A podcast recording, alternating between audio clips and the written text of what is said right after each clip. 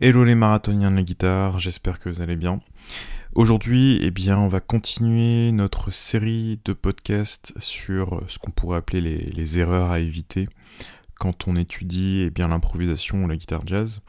Et aujourd'hui, on va parler de quelque chose qui est facilement corrigeable, ce qui n'est pas toujours, toujours, euh, pas toujours le cas pour les autres erreurs en tous les cas. Et pour vous décrire cette erreur, eh bien, il faut s'imaginer comme une sorte de plafond de verre au-dessus de soi.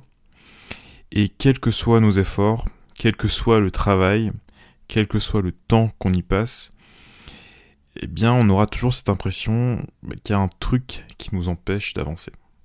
Alors, dans cette catégorie-là, finalement, on pourrait citer plusieurs éléments. Hein. On pourrait citer le rythme, on pourrait situer, euh, citer pardon, euh, également la technique. Finalement, ça pourrait être plusieurs, euh, plusieurs choses. Et souvent, on se dit aussi que bah, c'est quelque chose qui... Euh, enfin, quand, justement on a cette sensation de, de, stagnation quelque part, eh bien on se dit que la solution, c'est forcément quelque chose de plus complexe. C'est si je n'arrive pas à jouer ceci ou d'arriver à, à tel ou tel niveau entre guillemets, eh bien forcément c'est qu'il y a quelque chose de plus compliqué à faire. Alors que finalement, eh bien c'est souvent l'inverse. Et une des erreurs les plus communes et qui est particulièrement importante euh, à corriger pour le guitariste de jazz, l'improvisateur, c'est le manque de travail sur les connaissances théoriques minimales à avoir. Alors, ce podcast, finalement, on pourrait, on pourrait le renommer par les, connaissances théoriques euh, minimales à, connaître. Euh, la connaissance à connaître, c'est pas terrible. Donc, les, connaissances à avoir en, euh, en improvisation, en guitare jazz. Et finalement, c'est une sorte de, de, kit de survie en territoire hostile pour, pour le guitariste improvisateur parce que on sait très bien que les guitaristes sont souvent un peu allergiques à tout ce qui est théorie, etc. Alors qu'on, vous allez voir, c'est relativement euh, facile à corriger. Euh, et, je pense que ça peut vraiment aider pas mal de monde. Donc je vais vous parler de, trois fondations qui, à mon sens, sont indispensables dans ce podcast. Et euh, vous allez voir que ces fondations, ces trois fondations, eh bien, quand vous avez un petit peu de maîtrise sur, sur celles-ci, eh bien ça rend en fait tout le reste plus facile. L'idée de ce podcast, eh bien, c'est aussi de ne, bah, c'est pas juste de m'écouter, hein, c'est pas juste de dire bon, bah c'est très bien, maintenant je, je sais ça, maintenant euh, on passe à autre chose, on va voir, on va voir ça une autre fois. C'est vraiment de vous, euh, bah, déjà de vous dire quelle est cette fondation, c'est aussi de vous dire comment, eh bien, vous pouvez euh, bah, trouver les informations dessus et aussi bien comment travailler cette fondation. Donc la première fondation, c'est ce que je pourrais appeler le minimum de théorie musicale. Donc à nouveau, ça pourrait être le, kit de survie de théorie musicale. Et quand je parle de ça, c'est assez, euh, c'est assez générique finalement. À savoir, c'est simplement quelques bases en solfège. Comprendre ce que c'est une portée, comprendre les tonalités, comprendre les altérations, vous savez, les bémols dièses, comprendre les clés, euh, comprendre aussi les intervalles, peut-être aussi pouvoir chanter ces intervalles. Et ce qu'il faut se dire, c'est que c'est souvent juste une question de vocabulaire. C'est-à-dire que c'est pas forcément quelque chose qui. C'est parfois même des choses que vous connaissez déjà en fait.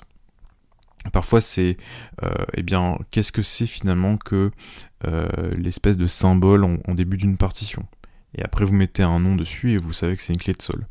C'est des éléments comme ça qui sont pas extrêmement complexe, mais il faut juste passer le temps de, finalement mettre un mot sur ce que vous avez soit déjà constaté ou soit des, éléments qui sont eh bien euh, constitutifs finalement de, la musique. Donc où trouver ces informations là Eh bien j'ai envie de dire qu'aujourd'hui on est gâté quelque part dans le sens où eh bien n'importe quel livre de théorie peut déjà euh, ben, vous, vous aider. Il y a aussi beaucoup d'informations qui, euh, qui se trouvent sur Internet.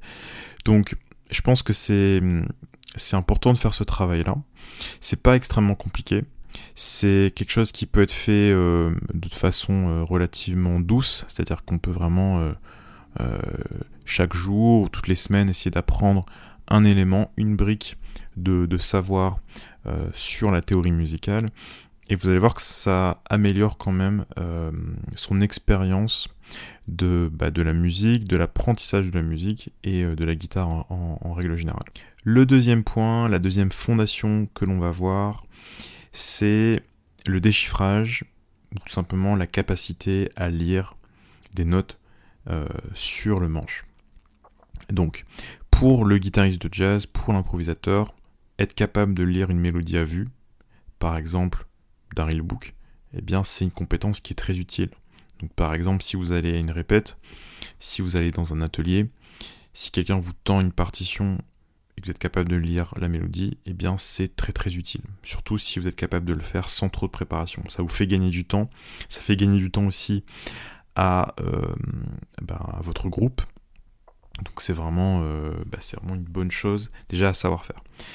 C'est également un moyen de, connecter en fait les informations théoriques à ce que vous faites, euh, à ce que vous jouez à la guitare. C'est-à-dire que par exemple si vous ouvrez un livre de théorie et que vous entendez parler de, euh, gamme, de mode, etc., eh bien le fait de pouvoir retrouver ces notes facilement sur le manche, eh bien ça va quand même beaucoup vous aider.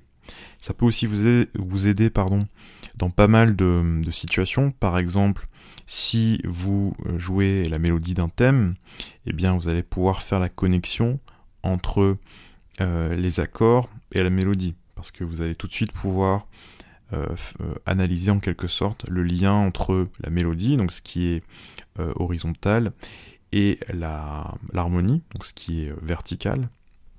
Et le fait de pouvoir directement passer à la lecture de notes, et eh bien dans ce cas-là, euh, bah, c'est très très utile. Ça peut aussi vous aider par exemple si vous faites un arrangement en corde-mélodie, vous voyez en guitare solo, euh, eh bien de pouvoir déchiffrer une mélodie à différents endroits du manche, de ne pas être bloqué dans une seule position. Hein. Euh, c'est très utile pour pouvoir trouver le bon voicing, pour pouvoir trouver la bonne tessiture, pour pouvoir trouver aussi le bon voice leading, hein, pour passer d'un accord à l'autre.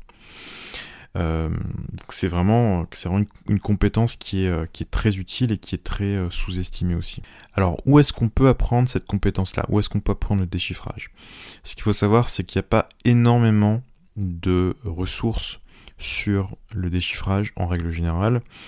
J'ai sorti eh bien, une formation sur le sujet. je vais vous mettre le lien dans la description. Donc si ça vous intéresse, jetez un œil. Je vous ai fait une vidéo aussi qui présente, euh, qui présente ça. Je vais pas rentrer euh, plus dans les détails, mais en tous les cas, euh, regardez ça si ça vous intéresse. Je vais aussi vous, vous, vous recommander deux livres de, que j'ai déjà recommandé plein de fois, mais, mais ce sont de, deux excellents livres, donc je, je, je considère que ce n'est pas une mauvaise chose de faire la promotion de ces livres-là. C'est les deux livres de William Levitt. Enfin, il y en a plusieurs, mais il y a euh, Melodic Rhythm, donc c'est lecture rythmique, et, euh, et aussi l'autre livre qui s'appelle Méthode moderne de, guitare, qui sont, euh, bah, qui sont tout simplement deux, deux, très bons livres. Alors, le, seul inconvénient de ces livres-là, c'est que je considère que c'est mieux d'être accompagné pour, pour pouvoir bien les utiliser, parce que vous n'avez pas énormément de comment dire ça, d'explications.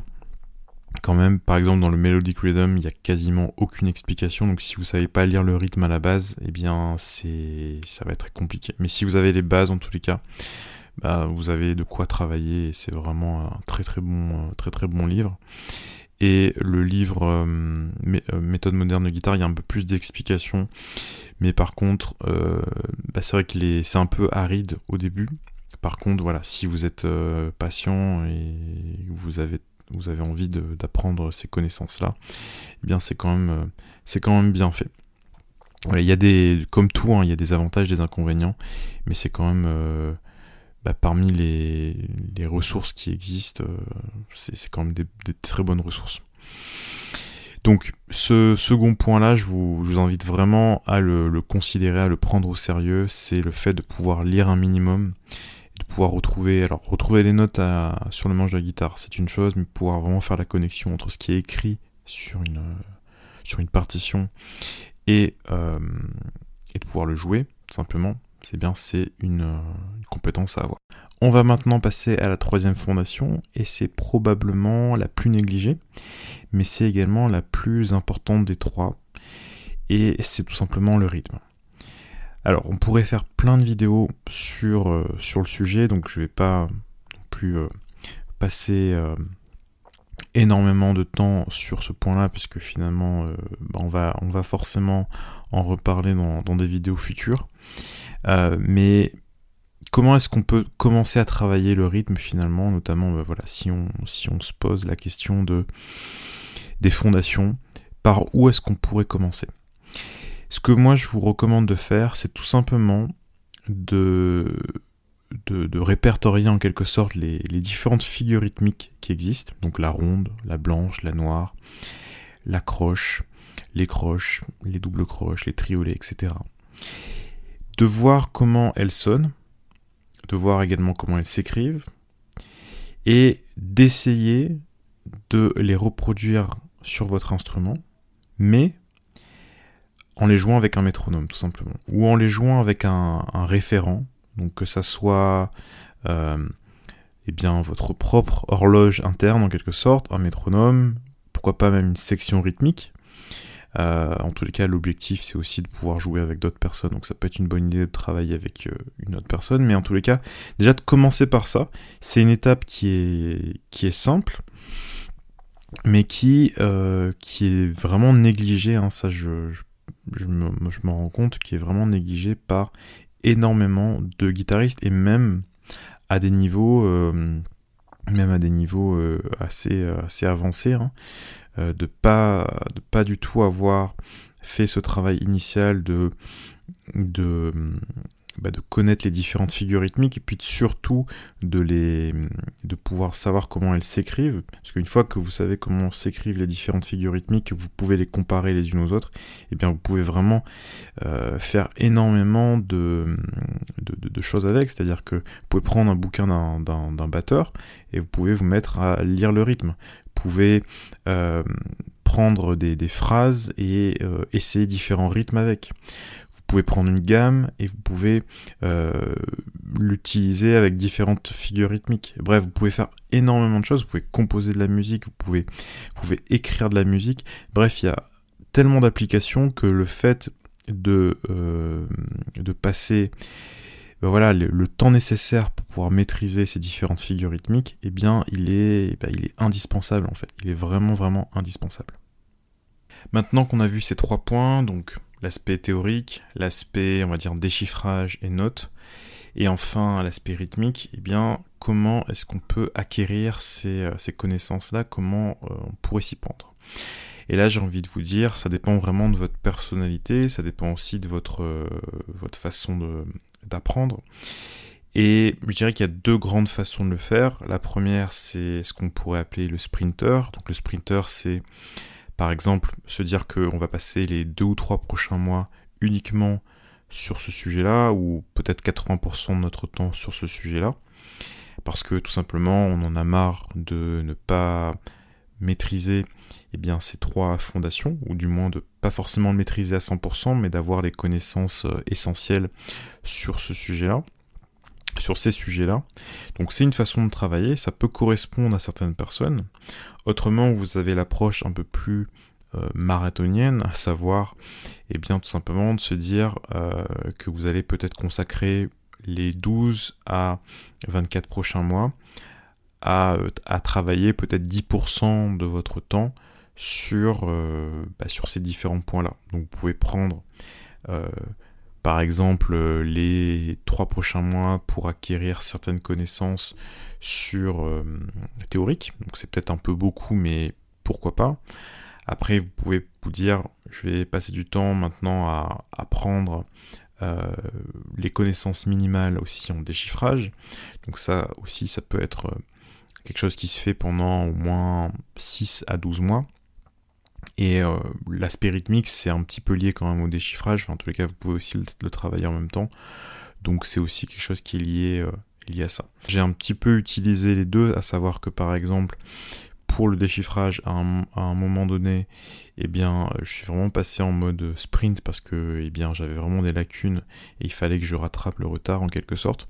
Par contre, pour la théorie musicale, eh bien, j'y suis vraiment allé euh, progressivement. J'ai pas vraiment travaillé ça euh, de façon intensive. Hein. Je l'ai fait au fur et à mesure. Dès qu'il y avait un point que, que, je, que je comprenais pas, eh bien, je le je l'apprenais ou je lisais quelque chose dessus ou j'avais euh, parfois un cours sur le sujet. Et donc au final, eh bien, ça s'est fait de façon, euh, de façon naturelle.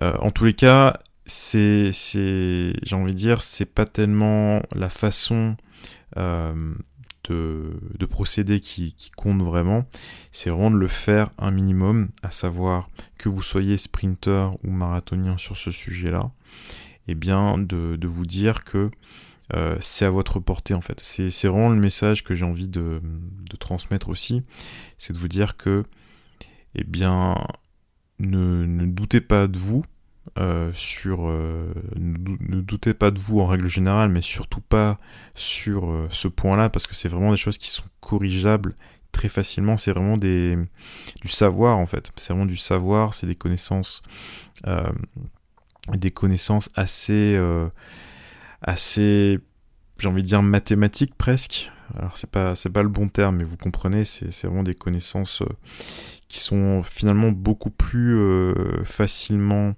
euh, accessibles que par exemple vous expliquer eh bien comment faire une belle improvisation. Donc si vous sentez que vous avez ce, bah, quelque chose qui vous bloque dans votre apprentissage, c'est probablement ce point-là. Euh, en tous les cas, si vous avez euh, Enfin, si vous faites l'acquisition de tout ce savoir-là, et eh bien tout le reste va quand même être beaucoup plus, euh, être beaucoup plus simple. Donc, donc je vous encourage fortement à, à vous y intéresser. Si le travail du déchiffrage en particulier, même si dans la formation sur le déchiffrage on aborde aussi des éléments bah, de théorie et de rythme, euh, surtout de rythme en fait, euh, puisqu'il y a le module qui est entièrement consacré au rythme, eh bien jetez un œil à la présentation de la formation. Et autrement, eh bien moi je vous retrouve pour euh, un prochain épisode du podcast, hein, une prochaine vidéo très très vite. Puis d'ici là, bossez bien.